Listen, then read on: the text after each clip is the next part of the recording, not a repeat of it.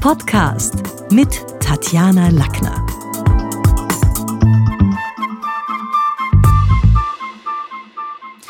Wir leben in einer Welt, in der viele gleichzeitig im Mittelpunkt stehen wollen. Dort tummeln sich bereits die TV-Promis neben Bloggern, Nobodies und Stars aller Kategorien. Ich begrüße heute eine Trainerkollegin, die genau das sich zum Motto gemacht hat, Sekunde eins und diesbezüglich Aufmerksamkeitstrainings gestaltet. Schön, dass du heute gekommen bist. Iris Zeppezauer. Vielen Dank für die Einladung, liebe Tatjana. Also wie ist es jetzt? Ist unsere Welt narzisstischer geworden? Warum? Seit wann? Also im Mittelpunkt stehen war ja früher so ein übertriebenes Aufmerksamkeitsbedürfnis, das eher unter schlechtes Benehmen gefallen ist und nicht unbedingt unter Marketing. Heute gibt's dafür eigene Trainings. Wie erlebst du den Wandel durch die Generationen? Die Welt hat sich definitiv stark gewandelt in den Jahrzehnten. Analoge Prozesse wurden erst standardisiert, dann automatisiert und schließlich digitalisiert der Mensch ist in diesem Prozessdenken etwas ins Hintertreffen geraten und dort sind die Social Media dann gerade recht gekommen. Und das heißt jetzt was für uns? Also wenn ich jetzt jemand bin, der zum Beispiel in ein Meeting geht und das Gefühl hat, ich werde seit Wochen nicht gehört, anderen wird das Gehör geschenkt, die eigentlich nichts anderes sagen, als ich selber vorschlage. Was hast du jetzt für die für, für, für Tipps und für Tricks? Was kann man jetzt machen, um auf sich aufmerksam zu machen? Ja, wenn du im Meeting bist, dann ist das das Gegenteil von dem, was sich in den letzten Jahren in den Social Media wirklich etabliert hat. Du bist etwas im Hintergrund, du musst dich körperlich und als Person behaupten ja. und nicht nur durch Selbstdarstellung und Hochstilisierung, wie es auch in den Social Media ja. möglich ist. Wenn du zum Beispiel ein Meeting nimmst, da kommen die meisten Teilnehmer mit Laptop, mit Tablet oder mit Smartphone. Und irgendeines dieser Teile zieht dann immer die Aufmerksamkeit ab. Ja. Das heißt aber, also, dass wir eigentlich so, so, so, so dieser Idee nach zwei Leben führen. Auf der einen Seite ein sehr outgoing, narzisstisches, wo wir zeigen, was wir gegessen haben, wo wir zu Ostern waren, was die Kinder gemacht haben auf Facebook, äh, Instagram und Co. Und auf der anderen Seite aber ein sehr angepasstes, wo es ja sehr oft darum ging, nicht blöd aufzufallen im Meeting, jetzt nicht unbedingt beim Vorstand ähm, das Gefühl abzugeben, man ist nur der Klugschwätzer oder der Dampfplauderer. Also haben wir beides, beide Seiten müssen wir fit halten, oder wie ist es? Ja, du hast beide Seiten und es sind beides total verschiedene Welten. Ich sehe das auch immer in meiner Coaching-Praxis, wenn äh, Menschen kommen und sagen, wie bekomme ich denn auch physisch Aufmerksamkeit, ohne, ohne dass ich gleich als wichtig tue. Ja, was was, was tun muss er dann tun? Also hier mit den Socken wippen, mit den Ohren wippen, wie kriegt er physisch Aufmerksamkeit? Ja, du hast drei Faktoren, die du beachten musst. Das erste ist das körperliche Auftreten, mit dem du Sicherheit zeigst. Okay. Das zweite ist die Stimme, mit der du deinen Status repräsentierst. Mhm.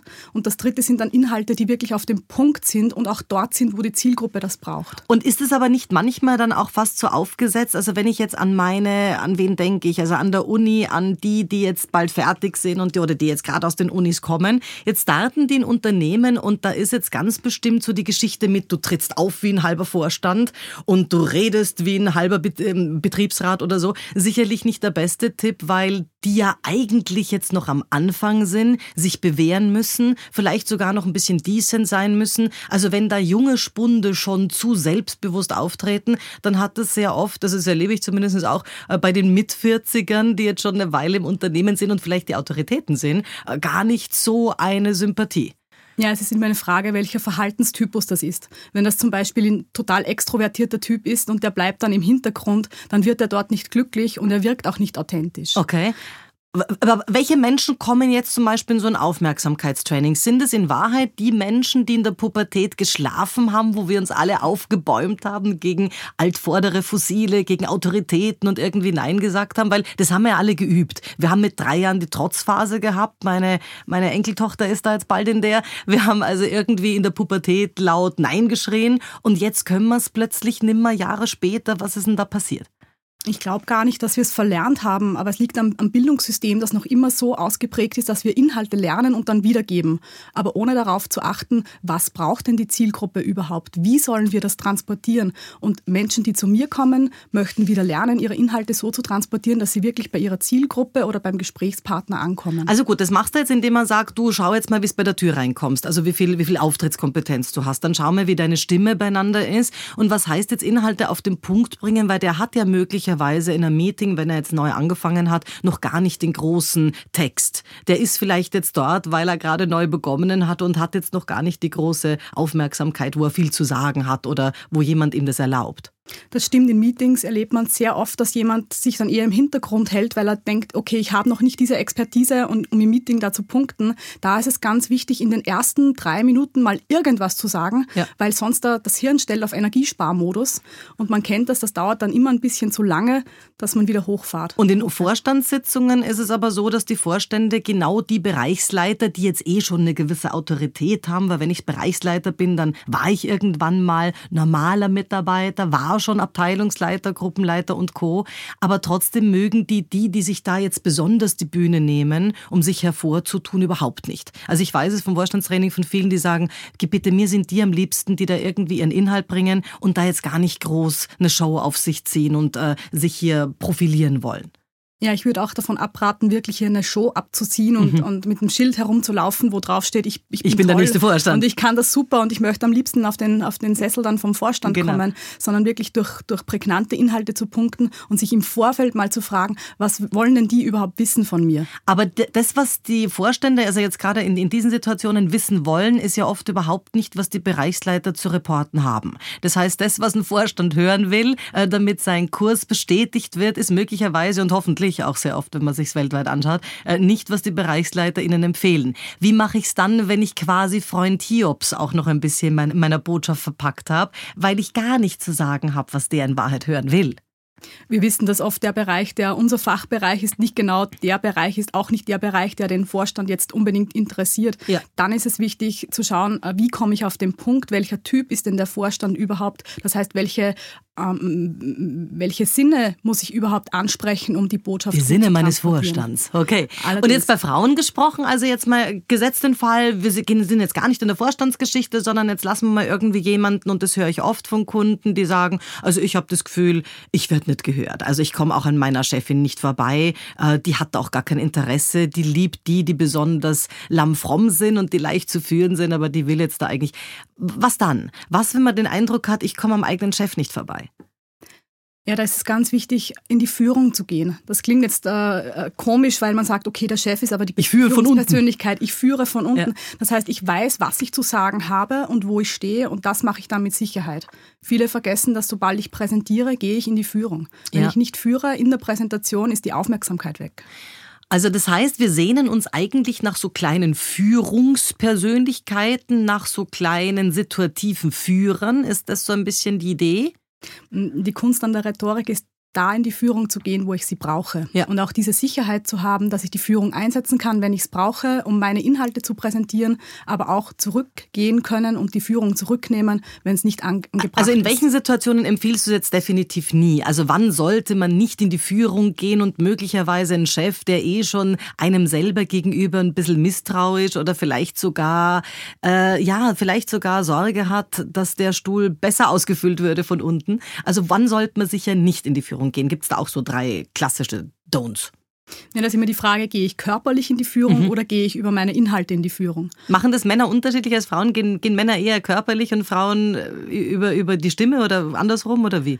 Ich finde, einen kleinen Unterschied gibt es, weil Männer oft nach außen mehr Sicherheit und mehr Status zeigen als Frauen. Frauen zeigen oft Understatement, wollen durch Inhalte mehr punkten okay. als der Mann. Der Mann und sind dann angebüffelt, dann hilft dann gar nichts. Äh, richtig, der Mann geht oft mit einem besseren Selbstverständnis rein, wobei es nur Übungssache ist, dass ich das dann beides in Einklang bringe. Aber jetzt meine grundsätzliche Frage, also so Aufmerksamkeitstrainings im Sinne von Sekunde eins, ab da, ab da zählt's, sind es nicht in Wirklichkeit äh, verlängerte wie sage ich denn das, verlängerte Hilfestellungen für was, was eigentlich im Elternhaus, im Schulsystem schon nicht funktioniert hat. Also meine These, Menschen, auf Menschen wird, wird, wird man automatisch aufmerksam, wenn die aus einem guten Haus kommen, wenn die gebildet sind, wenn die offensichtlich kultiviert sind, wenn sie gut reden können. Also das sind ja ohnehin Menschen oder auch Kollegen, die man nicht überhören kann, weil man das Gefühl hat, naja, da ist ja eh eine ganze Menge da. Also müsste die Prämisse nicht viel mehr heißen, Aufmerksamkeit wird belohnt, weil gute Bildung oder auch, also jetzt nicht nur Ausbildung, sondern Auftreten, Verhalten ist das, was, was du da letztlich auch den Menschen ein Stück beibringst, nicht was, was Jahre zuvor ja zu wenig angelegt wurde. Ich gebe dir recht, also Bildung ist, ist ein wesentliches Kriterium, weil es einfach unser Set an Möglichkeiten vergrößert. Ja. Das heißt, je mehr Bildung, auch je mehr Sprachen, desto mehr Brücken schaffen wir zu den Menschen gegenüber. Ja. Aber unser Bildungssystem ist trotzdem noch stark auf Inhalte gerichtet und ja. auf Lernen und Wiedergeben und weniger auf emotionale und soziale Bildung. Also heißt, das, was du im Elternhaus nicht mitgekriegt hast, möglicherweise auch in der Schule oder im Schulsystem nicht angelegt war, kann man sich trotzdem nachtanken. Also es ist die gute Nachricht, es ist quasi nie, nie zu spät. Ja, sicher nicht. Im, im, Im, Coaching oder im Training lernst du die theoretischen Hintergründe. Das heißt, was muss denn passieren, dass ich aufmerksam werde? Mhm. Zum Beispiel Emotion zieht an. Wenn ich einen Mensch sehe, der sich bewegt oder der Emotionen zeigt, dann zieht das Aufmerksamkeit an sich. Mehr als wenn ich statische Bilder zeige oder einfach nur Inhalte liefere. Okay, also das heißt jetzt auch, wenn man zwischendurch mal auszuckt im Meeting, hat es sicherlich mehr, also vielleicht ist nicht unbedingt positive, aber es schafft mehr Aufmerksamkeit, als wenn man da jetzt nur sich überlegt, mit welchen, mit welchen Visual Aids oder welchen PowerPoint-Folien oder welchen Charts komme ich und, und, und bild's nur ab. Also es spiegelt quasi nur die Wirklichkeit in Zahlen wieder so ein Gewitter kann durchaus spannend sein, ja. okay, gut. Und auch so natürlich im Meeting immer die unterschiedlichen Lerntypen auch anzusprechen. Bring mal was Auditives, bring mal was zum Durchgeben, zum Anfassen und nicht nur diese, diese statischen PowerPoint-Slides, die vollgetextet sind mit Bullet Points. Das heißt also ein bisschen so dein Appell als Mitarbeiter sollte ich mir schon auch überlegen, wie Kollegen oder wie der nächstdiensthöhere Chef, im Endeffekt auch der Vorstand, wie die funktionieren, was die für Lerntypen sind. Also ich sollte mein Gegenüber auch ein bisschen analysieren oder was ist der Appell? Immer. Also zu Beginn steht immer die Recherche, zu schauen, was ist denn das Mindset, also die, die, die Denk- und Wertewelt des mhm. Gegenübers. Mhm. Wenn ich das recherchiert habe, kann ich meine Präsentation danach ausrichten und auch die, die Medien und die Wege, wie ich die Informationen transportiere. Und was ändert sich jetzt, wenn ich weiß, mein Chef ist ein Linker und der hat es einfach gerne auf Alt 68er und Co. Was würde ich dann anders machen im Vergleich zu mein Chef, also hat durchaus gelegentlich rechte Parolen und hört lieber die Dinge so. Also jetzt mal rein parteipolitisch, weil ich glaube, das äh, bildet den Wertekortex jetzt am besten mal ab? Also was mache ich dann anders, wenn meine Inhalte trotzdem EDV und neue, was Digitalisierungsvorschläge sind? Ich würde da weniger auf die, auf die Inhalte oder auch auf die, auf die politische Denkrichtung mhm. gehen, sondern eher schauen, was ist das für ein Verhaltenstypus? Ist das eher ein dominanter Typ, der will, dass ich gleich zur Sache komme? Oder ist das ein analytischer Typ, den muss ich dann ansprechen mit Zahlen, Daten, Fakten, Statistiken? Ist es ein gesprächiger, ein visionärer Typ? Dann muss ich kreativ sein, auch in der Präsentation. Mhm, weil der will das auch anders dargestellt. Genau. Und was machst du aber mit jemandem, wenn jetzt jemand zu dir kommt und sagt, ha, ich habe meinen Chef gut analysiert, das ist so einer, so einer, so einer und er liegt einfach falsch. Was machen wir dann? Weil dann hast du den jetzt vorbereitet auf was, du kennst dem sein Chef ja nicht und äh, den es jetzt möglicherweise in YouTube-Konserven auch nicht, weil er halt jetzt nicht so ein Star ist. Und jetzt hast du den vorbereitet, du musst ja sehr deinem, äh, deinem, deinem Coachie glauben bei der Wahrnehmung, die der hat und wir wissen aber, dass Menschen auch andere Menschen falsch einschätzen, weil nicht jeder da jetzt vom Fach ist. Das kann passieren, besonders wenn man einen Pitch vorbereitet vor einer größeren Jury. Da weißt du manchmal, okay, zwei der drei oder vier Mitglieder sind dieser Typ, aber du kannst es bei den restlichen nicht sagen. Dann heißt es flexibel sein. Okay. Und wirklich schauen, also. im Gespräch Spontanität zeigen. Ja. Also gut, jetzt machen wir es praktisch. Iris, wie erlangt man nun die Aufmerksamkeit, wenn man selber weder formal die Autorität besitzt, noch inhaltlich den Lead hat, jetzt beispielsweise im Meeting. Also was konkret, du sagst auf den Punkt kommen und, und, und körperlich aufmerksam machen und mit klarer Stimme, aber was konkret, welche Dinge kannst du uns da jetzt als Beispiele sagen? Wie könnte so eine Übung ausschauen? Wie kann ich das auch daheim üben, damit ich morgen vielleicht bei der Frühbesprechung ein bisschen besser gehört wird? Ja, wenn ich nicht den Lead im Meeting habe, formal, dann muss ich mich natürlich behaupten können, keine Frage. Und die erste Übung dazu ist trotzdem die Körpersprache, also die nonverbale Kommunikation, mal mein Standing zu verbessern. Wie betrete ich denn den Meetingraum? Auch mal selbst zu reflektieren, komme ich rein, schleiche übe ich, ich das jetzt, Platz? wenn ich es nicht mit dir üben kann, übe ich das jetzt daheim mit der Kamera, mit dem Smartphone, stelle ich mir das irgendwo auf und schaue mal, wie ich bei einer Tür reinkomme, beobachte mich da. Aber wir selber sehen ja auf Videos und Fotos oft ganz andere Sachen, die uns stören, als jetzt möglicherweise Dritte sehen würden. Also wie, wie kann ich das üben? Du kannst auch üben ohne, ohne Smartphone. Du kannst zum Beispiel einen Raum betreten und dich einfach mal stark fühlen. Mhm. Eine Siegerpose einnehmen. Also so mit Affirmationen, also im Sinne von fühl dich stark, fühl dich, ja. also so ein bisschen, okay? okay. Und, und, und, auch diese, dir selbst zu sagen, ich bin gut, ich bin top vorbereitet, ich freue mich auf den Termin. Auch mhm. sich im Vorfeld zu freuen, macht einen gewissen Hochstatus und gibt einem mehr Sicherheit dann im Präsentieren. Jetzt gibt es aber ja die Situation, dass wir wissen, je weiter und je höher ich im Status bin und auch je höher in der Karriereleiter, umso mehr Neider ziehe ich auch an, umso mehr Hater gibt es auch, würde man in den sozialen Medien sagen. Aber immer wieder erleben wir das ganz unter und, und das, oder andersrum, immer wieder erleben wir, dass ganz unscheinbare Mitarbeiter durch harte Arbeit und Disziplin recht flott die Karriereleiter hinaufeilen. Also ist es nicht manchmal wertvoller, unsichtbar zu bleiben, damit die Neider einem nicht gleich wie die wie die Blutegel am Hals hängen. Also es sind nicht gerade die, wo man sagt, ich habe den gar nicht mitgekriegt, jetzt ist er Bereichsleiter. Äh, die, die das sehr clever gemacht haben, die jetzt nicht für alle sichtbar und einen Raum betreten haben und Co. Das kommt auf den Verhaltenstypus an. Das heißt, wenn ich ein Typ bin, der gerne im Hintergrund arbeitet, der Zahlen, Daten, Fakten, Qualität braucht, okay. dann wird es nicht zu mir passen, wenn ich mich hier groß in den Vordergrund stelle, sondern das sind die, die wirklich im Hintergrund die Karriereleiter, wie du sagst, hinaufeilen und dann plötzlich irgendwo sitzen, wo ich sage, oh, mit dem habe ich gar nicht gerechnet. Aber wenn du jetzt zum Beispiel Bill Gates oder Jeff Bezos oder ähm, Elon Musk nimmst, dann sind es jetzt Menschen, die haben wenig miteinander zu tun und sind trotzdem alle jetzt nicht unbedingt die, die, die Klasse, in der Klasse, die, die Schulmagnaten waren, laut eigenen Erzählungen und Biografien. Also alle drei sehen sehr unscheinbar aus, sind jetzt nicht sonderlich um Aufmerksamkeit bemüht, ganz im Gegenteil, Bill Gates sogar immer wieder auch um Understatement und es ist wichtig to be a humble guy. Also das, sind, das ist jetzt nicht ein Typ, will ich sagen. Es ist nicht ein Zahlen, Daten, Fakten-Typ. Und trotzdem haben die, ja, führen die momentan die Welt an. Mhm, das sind alles drei diese Typen, die eben nicht mit diesem Schild durch die Gegend laufen, wo stehen, oh, ich bin der Beste und ich bin top. Aber die drei haben eines gemeinsam und das ist, dass sie wirklich hinter ihrer Sache stehen. Okay. Im Coaching sagen wir, das ist die Positionierung. Wenn ich weiß, hinter welcher Sache ich stehe, wofür ich angetreten bin, dann tue ich mir leicht, auch wirklich hinter dieser Sache zu stehen und auch zu sehen, was motiviert mich und was macht mich selbst glücklich. Also was würdest du jetzt zum Beispiel einem, einem ähm Donald Trump raten, der ja ganz offensichtlich hinter seiner Sache steht und auch eher mit dem Schild rumrennt, also me first.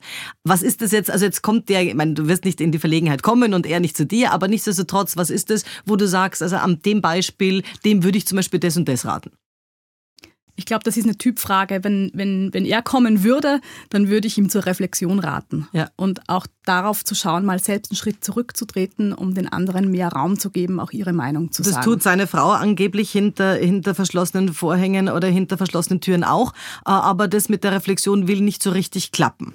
Also das scheinen eben seine Kinder auch immer wieder geraten zu haben, aber das hat weder bei Trump noch bei Stronach noch, also auch dort sind die Kinder die, die schon früh gesagt haben, Papa, denk einmal nach. Mittlerweile sagen sie es juristisch, indem sie ihn geklagt haben. Also da ist die Frage, hilft aber nicht. Es ist nämlich nicht der Typ der Reflexion und äh, dann würde die Reflexion auch nicht helfen. Was machen wir dann mit so einem Typus?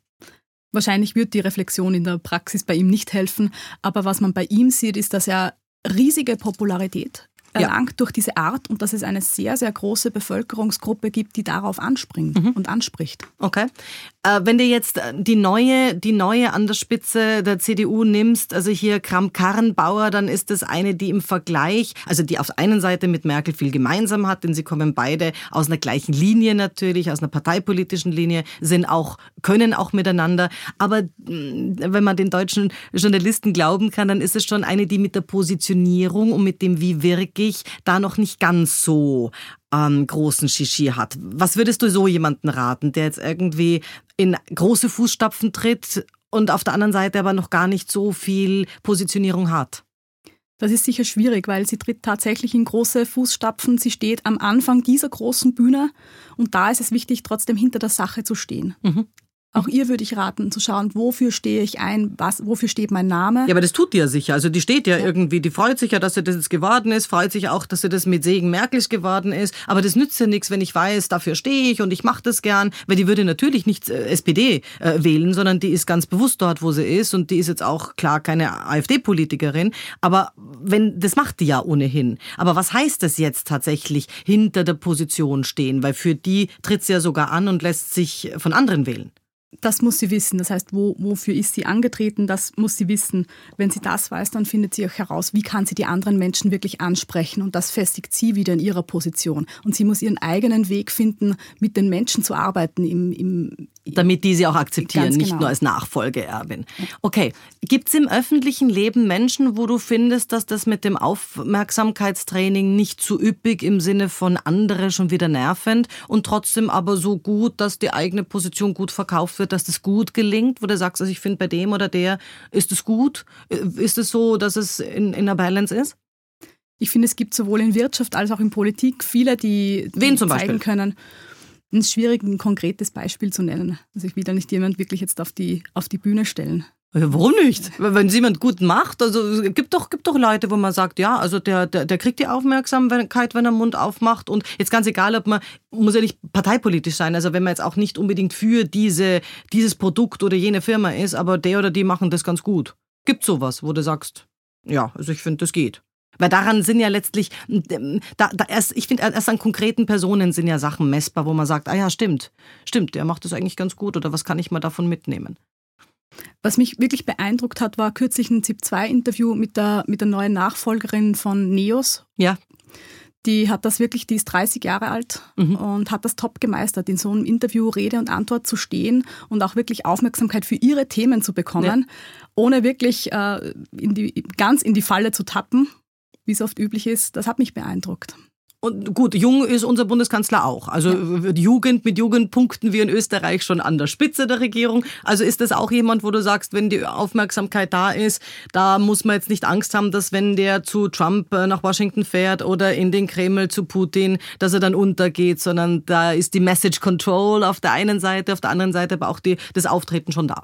Ja, bei unserem Bundeskanzler sieht man, der hat Übung, der ist trainiert in dieser Sache. Da war er noch gar nicht so alt, also so viele Jahre Übung hat er gar nicht. Es gab welche davor, die hatten Dekaden mehr. Absolut. Man sieht dann, man sieht das Alter und die Reife natürlich auch. Aber wenn jemand Übung hat und sich mit seinen Themen beschäftigt und auch damit, wie er es transportiert, dann hat er, dann strahlt er eine andere Sicherheit aus und somit passe ich auf auch oder somit bekommt er auch mehr Aufmerksamkeit. Glaubst du, ist es eine Frage von äh, Persönlichkeit, Talent, Upbringing oder ist es eine Frage der Übung? Also sind die Menschen im Vorteil, die schon, ich weiß nicht, in der Schule sich als Klassensprecher oder Schulsprecher wichtig gemacht haben, an der Uni engagiert haben, sind es die, die einfach viele Stunden des Redens und des Aufsichtziehens äh, schon hinter sich haben oder ist es eher was, wo du sagst, ist schon ein Stück auch in die Wege gelegt? Das ist immer die Henne-Ei-Frage, ja. ob es äh, Talent ist oder ob es Übung ist. Ich finde, es ist eine Mischung aus beiden. Mhm. Aber es ist nicht so, zu mir kommen oft Menschen, die sagen, ja, ich bin nicht so die Rampensau, genau. ich gehe da nicht raus und rocke die Bühne, sondern kann ich das auch machen? Kann ich das mit meiner Art, die vielleicht ein bisschen zurücknehmend ist, kann ich trotzdem authentisch sein und trotzdem Aufmerksamkeit bekommen? Und ja, das geht. Okay. Wenn ich mich echt gebe. Und was ist, wenn man aber zwischendurch Schicksalsschläge im Leben hatte, wo man sagt, und das höre ich immer wieder von Kunden, seitdem ich die Scheidung hinter mir habe, bin ich nicht mehr ich selber, bin ich nicht mehr so selbstbewusst. Oder auch Menschen ganz ohne Trauerfälle und Entbehrungen, die sagen, ich fühle mich in einer anderen Sprache einfach nicht so sicher. Es gibt viele Menschen, die sagen, ich fühle mich auf Englisch sicherer, obwohl mein Englisch sicher nicht so gut ist wie meine Muttersprache Deutsch. Aber da denke ich über viele Dinge nicht so nach, weil ich froh bin, dass ich den Inhalt transportiere. Und es gibt welche, die sagen, wenn ich Französisch oder Spanisch reden muss, dann fühle ich mich völlig dezimiert, also äh, völlig beraubt um meine Möglichkeiten und dann bin ich überhaupt nicht mehr ich selber. Was macht man da? Das kommt immer darauf an, in welchem Kontext ich bin. Wenn zum Beispiel alle eine Fremdsprache sprechen und wir, wir einigen uns alle gemeinsam auf Englisch, mhm. dann gibt uns das Sicherheit. Ja. Wenn aber alle Englisch äh, Native Speaker zum Beispiel sind und ich bin die Einzige, die auf Englisch switchen muss, weil Deutsch meine Muttersprache ist, dann bin ich automatisch eine Stufe darunter, weil ich dann nicht äh, auf dieses Level kommen kann. Also ich brauche immer auch das Gefühl, es sind eh auch noch welche im Raum, die möglicherweise schlechter sind als ich. Also wenn ich jetzt das hier auf die, auf die geeinte Sprache, wir sind ja in einer, in einer, in einer UNO-Stadt zu Hause in Wien, also dann ist das schon was, wo man sagt, gut, wenn wir uns jetzt alle auf, auf Englisch oder auf Englisch oder auf äh, Englisch aus dem Osten, wie auch immer, hier auf CE-Englisch einigen, dann fühlt man sich sicherer. Aber wenn ich jetzt morgen äh, unter lauter Natives American oder irgendwie in der American International School oder sonst irgendwo eine Rede halten muss, dann ist es nicht so super. Ja, Gemeinsamkeit gibt immer Sicherheit. Und wenn ich weiß, ich bin nicht die Einzige, die nicht Englisch als Muttersprache hat, dann gibt mir das mehr Sicherheit, als wenn ich weiß, ich bin die Einzige. Die ohne. Einzige, dann. genau. Apropos gute Sprache. Du hast an der Schule des Sprechens deine Trainerausbildung gemacht und dich zum Business Coach ausbilden lassen. Erinnerst du dich eigentlich noch, eigentlich noch an dein Thema deiner Diplomarbeit? Ich erinnere mich überhaupt noch sehr gut an die Zeit an der Schule des Sprechens. Und mit meiner Diplomarbeit, da habe ich mich befasst äh, äh mit der Rolle von Führungspersönlichkeiten. Das ist ja nicht so weit weg von dem, was du heute machst in Wahrheit. Da war ja schon so ein bisschen der Grundgedanke, der ist ja damals schon ein Stück durchgeflossen. Ja, der Grundgedanke war da. Also die Herausforderungen von Führungspersönlichkeiten im Wandel der Zeit. Ja. Passt ja voll. Genau, und mit Fokus aber auf Rhetorik, Auftritt und Wirkung. Ja. Und was aus der Zeit, wovon profitierst du da heute noch? Weil es ja auch so eine Frage ist, sich mal selber äh, zu sammeln und irgendwie zu büffeln und sich mit dem Thema auch einen Gedanken in die Tiefe zu ventilieren und dann auf den Markt zu geben, ist ja immer, finde ich, auch eine, eine super aufregende Sache, mit, wenn man in, auf diesem riesengroßen Markt seinen eigenen Beruf findet und auch ein Stück kreiert. Ja, da gibt es viel, von dem ich profitiere. Zwei Aspekte sind für mich ganz einzigartig an der Ausbildung an der Schule des Sprechens. Das ist zum einen die Kombination von Rhetorik mit ja. aber Sprache, Ausdruck und Stimme. Mhm. Und zum anderen die Mischung aus Einzel- und Gruppentrainings. Ja. Da war ich immer sehr gefordert und oft habe ich gesehen. Wo man mal äh, wieder auf dem Schoß einen Trainer hier Zuflucht suchen konnte und Dinge trainieren konnte und dann wieder in die Gruppe musste. ja, schon. Und, ja. und, und, und ich habe gesehen, dass rhetorische Grenzen oft nur im Kopf bestehen. Ja. Absolut. Ja, mhm. cool. Welche Situationen, vielleicht Abschlussfrage noch Iris, welche Situationen machen dir heute Stress, wo du an die Grenzen deiner Auftrittsgeschichte kommst? Also das alles wissend, Menschen mitgebend, aber gibt es ja dann auch nochmal die Situation, wenn man sagt, so, jetzt gehen die ausverkaufte Wiener Stadtteile, da gehen zur Stunde, weiß nicht, über 13.000 Leute rein, jetzt mach mal. Wo sind so deine, deine Risk Zones? Die Risk Zones sind ganz klar die äh, Zonen, die ich nicht selbst beeinflussen kann. Okay, also wenn was reingeschneit kommt hier plötzlich. Äh, richtig, ähm, aber da geht es mir um die technische Komponente. Mhm. Ich kann vorbereitet sein, ich kann Technical Rider mithaben, aber es können immer irgendwelche Sachen nicht gut gehen. Und was mache ich da eben, um die Aufmerksamkeit trotzdem nicht zu verlieren? Also es geht eher so um das Improvisatorische, wo man sagt, da ist jetzt höhere, also wenn hier Stromausfall und ich muss trotzdem, weil dort sitzen die Leute immer noch, diese 13.000, und die wollen jetzt immer noch was hören, was macht man dann? Da wird es ganz schwierig. Wenn es einen Stromausfall gibt, am besten warten, bis es repariert ist. Genau, dann hört ja. niemand mehr was. Wow, das war jetzt eine ganze Menge. Auf der einen Seite Beobachtung von sich selber, auf der anderen Seite Beobachtung vom Chef und Co. Bring's vielleicht noch einmal für uns in eine Form. Was kann ich jetzt zu Hause selber machen, wenn ich, mach mal ein konkretes Beispiel, morgen Vormittag meine Frühbesprechung habe? Was könnte ich dann auch schon ein bisschen anders machen, ohne dass es jetzt aufgesetzt wirkt oder gewollt? Zwei Dinge auf jeden Fall. Das geht von zu Hause aus. Bereite dich auf den Punkt vor. Und dann. Auf welchen äh, Punkt? Auf, den, auf, den, auf deinen Agendapunkt, okay. auf den Aussagepunkt, mhm. bring die Message auf den Punkt, ganz wichtig. Und das Zweite ist dann, schau, wie du es transportierst. Das heißt, stell dich mal groß hin, mach dich groß, gib dir selbst Sicherheit. Und die Message auf den Punkt bringen heißt, möglichst kurz zu sein oder möglichst bildhaft oder möglichst äh, massiv oder was heißt es? Das heißt, möglichst relevant sein Okay. möglichst prägnant und möglichst stimulant zu sein. Oh, wow. Ähm, ähm, konkret brauche ich ein Bild, ich brauche eine Zahl, ich brauche eine Emotion. Äh, übersetze ich das jetzt oder, oder, oder was, was gibst du rein? Was, genau, was du, brauchst, du brauchst Zahlen, du mhm. brauchst auf jeden Fall Emotionen. Das heißt nicht monoton irgendwas dahinreden, ja. sondern auch wirklich mal zu zeigen, dass du dahinter stehst und das auch mit Nachdruck, auch mal mit einer Gestenführung ausprobieren. du machst es gerade voll ja. mit der Geste. Also ich sehe es ja, das wirkt ja fast ein bisschen aggro. Also wenn man ja. sagt, okay, da hat man jetzt echt auch was zu sagen. Ja. Es darf auch ein bisschen agro sein, weil das, was ich sage, da darf Emotion dahinter stehen. Ja. Und das, das hört man dann auch und das geht dann auch durch. Gut, also das heißt, diese beiden Dinge kann ich schon mal machen. Was kann ich äh, jetzt vielleicht noch machen, wenn ich den Eindruck habe, äh, ich kompetitiere, ohne es zu wollen, mit einer Mitarbeiterin, die sich immer besser wichtig machen kann, die besser ist im Eigenmarketing, die nicht unbedingt besser ist im Inhalt und in der Arbeit und in der Akkuratesse, aber die mich schon immer ein bisschen aussticht, wo ich das Gefühl habe, ma, ich will eigentlich nicht die jetzt übertrumpfen. Das sollte schon meine Chefin auch merken, wer sich wichtig macht und wer dann echt am Freitag da sitzt und die Arbeit macht. Da geht es auch weniger um den anderen oder die Mitarbeiterin, die Kollegin zu übertrumpfen, sondern da geht es mehr darum zu sagen, ich kann mein Ding gut, ich stehe dahinter und ich bringe das jetzt. Aber wie mache ich das? Indem ich jetzt besser bin als die andere oder indem ich das ihr gegenüber meiner Kollegin nämlich anspreche oder indem ich es der Chefin gegenüber anspreche und sage, du, ich habe das Gefühl, du siehst meine Arbeit nicht, sondern du hörst nur, was hier irgendwie die Werbetrommel ist. Also sollte ich da auch proaktiv in diese äh, Gesprächslines und, und Reporting-Lines gehen oder geht es nur um, wie verhalte ich mich da anders? Oder soll ich es ansprechen? Es ist immer schwierig, die Frage, ob ich es direkt ansprechen soll, weil manche arbeiten wirklich so, dass es äh, Quantität vor Qualität ist mhm. und dann die, die reden einfach viel und werden dann eher gehört. Mhm. Ich bin nicht so ein Fan von, davon, das anzusprechen, weil es mich oft im Status dann heruntersetzt. Ja.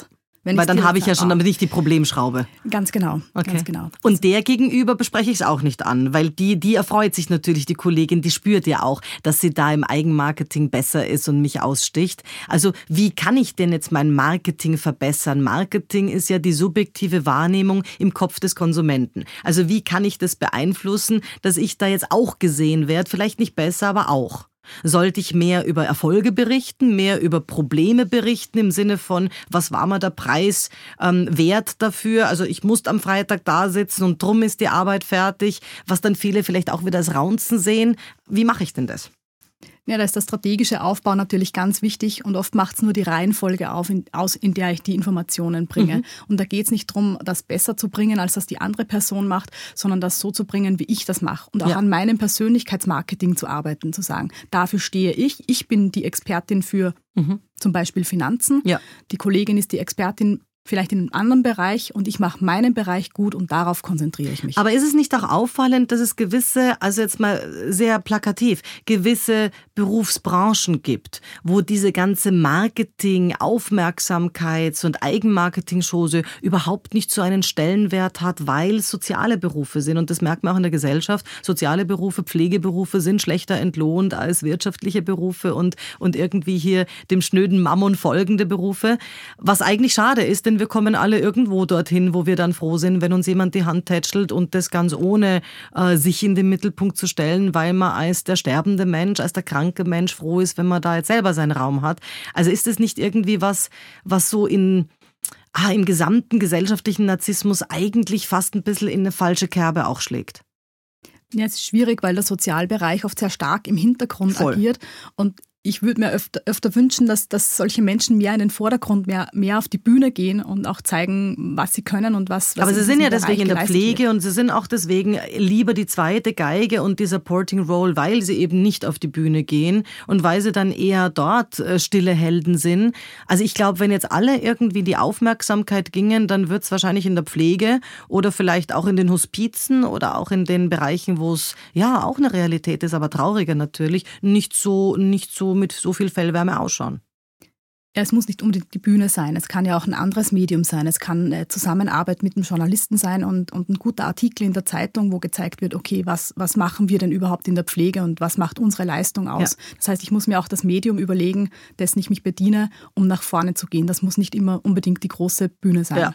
Und die letzte Frage ist noch, jetzt leben wir ja in einer Zeit, in der irgendwie der Narzissmus zum guten Ton gehört, in der man auch das Gefühl hat, und also über die Dekaden, in den 50er Jahren war es ganz klar, also bitte fall nicht auf. Ähm, schau, die Nachbarn reden schon, da ging es jetzt gar nicht um herausstechen. Das war eher schlechtes Benehmen.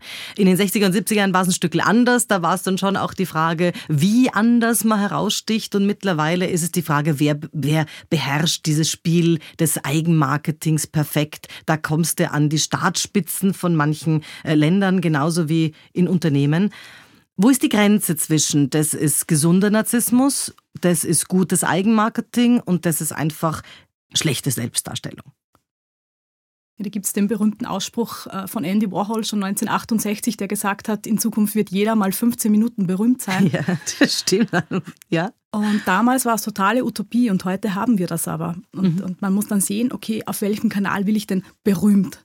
Sein. Und es liegt nicht jedem gleich, sich selbst zu, zu symbolisieren oder sich selbst zu stilisieren. Das heißt, die Grenze zwischen, zwischen echten Leben und, und, äh, und Social Media zum Beispiel, die muss man ganz klar ziehen und auch sich selbst Zeit und Raum Kann man es überhaupt noch selber beeinflussen? Also ich gebe dir ein Beispiel, wo ich jetzt in, in der Recherche einer meiner Bücher in den letzten Jahren wirklich platt war. Und ich bin ja selten platt, aber da war ich platt. Äh, irgendwo in Holland stehend auf einem Friedhof, es war, es war November, es war wahnsinnig kalt, weiß ich noch. Und es ist bereits dort ein Millionengeschäft im Übrigen. Ähm, Friedhof hell erleuchtet, weil wetterfeste Flachbildschirme, wo man einfach noch sieht vor drei Wochen, wie die Omi die Kerzen ausgeblasen hat und jetzt liegt sie hier. Oder wie vor zwei Monaten noch der junge Mann, ähm, sieht man auf dem, auf dem Videoclip, äh, noch proposed hat, also hier äh, gefragt hat, ob sie ihn heiraten will und dann kam der Motorradunfall. Also viele, die nach dem Tod hinaus das auch noch machen, wo mir auch der Friedhofbesitzer gesagt hat, Tatjana, das, weil ich war da schon, ich war da schon irgendwie weg. Äh, und mir dann gesagt hat, du, das wird, werden sich sich auch in einigen Jahren Prominente nicht mehr leisten können, wenn du nur einen kalten Grabstein hast mit geboren, gestorben und am netten Sprücherl drauf.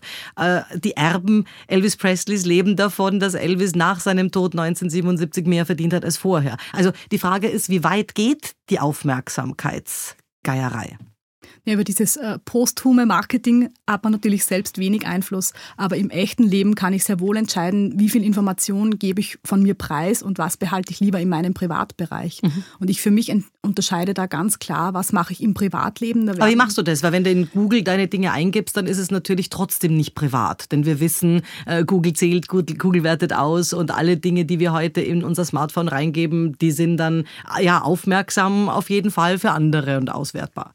Ich habe da eine ganz klare Prämisse und das ist die Frage, könnte das oder dürfte das morgen in der Zeitung mhm. stehen? Mhm. Wenn ich das mit Ja beantworten kann, dann gebe ich auf Social Media oder überhaupt Ist Internet. eine gute Headline. Mhm. Widerspricht natürlich völlig dem Porno, der Pornoindustrie im Netz oder der Spieleindustrie, weil das wäre jetzt wahrscheinlich nicht jedem so angenehm, wenn die wüssten, dass der in der Nacht zockt oder gambelt oder was auch immer er macht. Aber es ist eine gute Idee. Das heißt also, um es zusammenzufassen, Aufmerksamkeit ja dort, wo ich jetzt im Moment es brauche, aber schon auch, also du bist schon auch jemand, ich meine, ich, ich erlebe dich als jemanden, der jetzt nicht dauernd die Rampensau ist, sondern privat auch ein sehr leises Wesen haben kann, das nicht zu verlernen, nehme ich an.